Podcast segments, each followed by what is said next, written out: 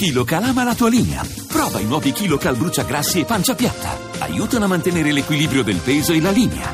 KiloCal, da Pulpharma in farmacia. Concludiamo là dove siamo partiti, con quella che è la notizia del giorno. Quella che abbiamo aperto, questa puntata che abbiamo aperto, è stata aperta con lo scandalo che eh, aveva travolto il ministro Guidi e ci chiedevamo se si sarebbe dimessa a breve. Questo è successo durante i nostri 90 minuti di trasmissione e ora con, un altro, eh, con un'altra grande firma del giornalismo politico italiano che è Massimo Franco. Massimo, bentornato. Ormai ci Ciao, sentiamo Ruggero, spesso, buonasera. ma eh, questa sera non posso fare a meno Sono di felice. te perché eh, chiaramente eh, voglio sapere innanzitutto come valuti queste dimissioni lampo del ministro Guidi.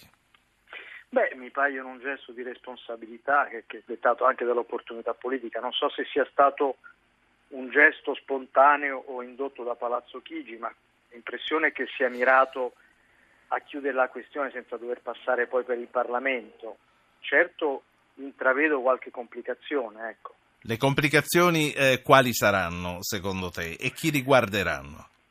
Beh, intanto c'è un tentativo, mi pare, delle opposizioni di eh, allargare il tiro e infilare in questo brutto pasticcio anche il ministro Boschi, eh, perché nelle telefonate si parla indirettamente del ministro Boschi.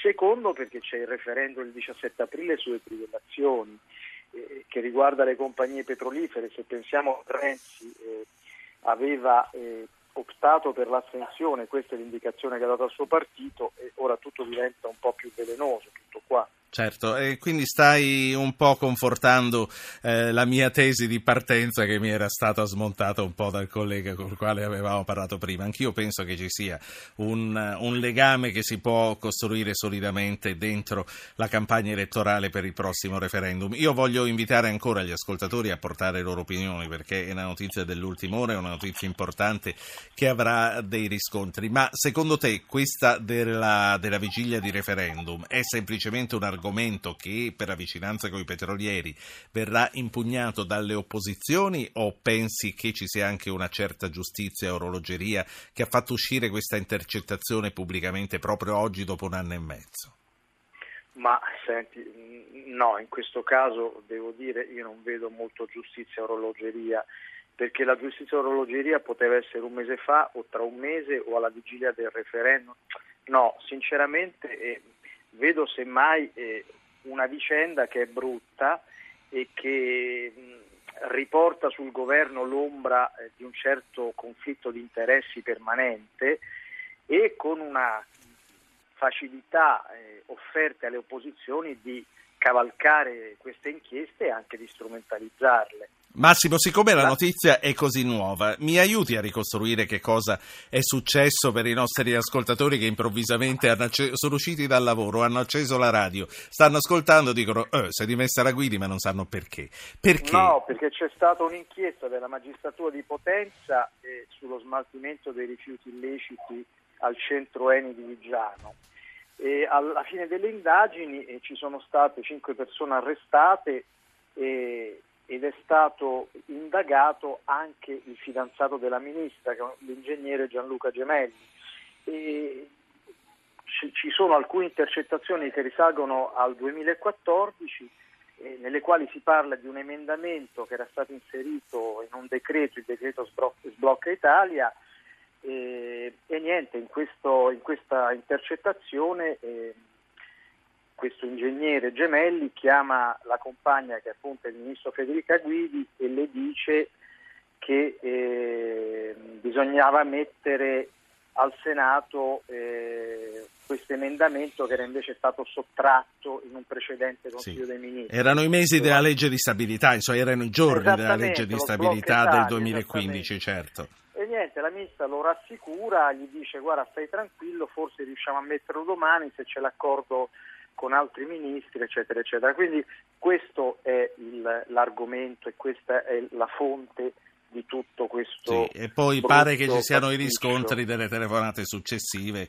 in cui Sì, l'indagato con telefonate diceva allora ce l'abbiamo esatto. fatta, ho parlato. Esattamente, garantiva di aver sbloccato la situazione, si metteva al servizio di queste persone. E qui lei diceva ho parlato anche con Boschi e questa è la ragione per cui eh, potrebbe essere tirata in campo, ma secondo te ci sono le, le possibilità di coinvolgerla in questa inchiesta concretamente? Ma, onestamente ci sono soltanto alcuni riferimenti indiretti che fa il ministro Guidi, quindi bisogna capire, mi sembra un po' tirata la cosa, però eh, dobbiamo pensare a questo, c'è una campagna elettorale c'è purtroppo l'ombra dello scandalo delle banche locali e quindi eh, la prospettiva di una strumentalizzazione è oggettiva, è inutile starci a illudere. Lo si fa anche per meno, quindi insomma... Eh...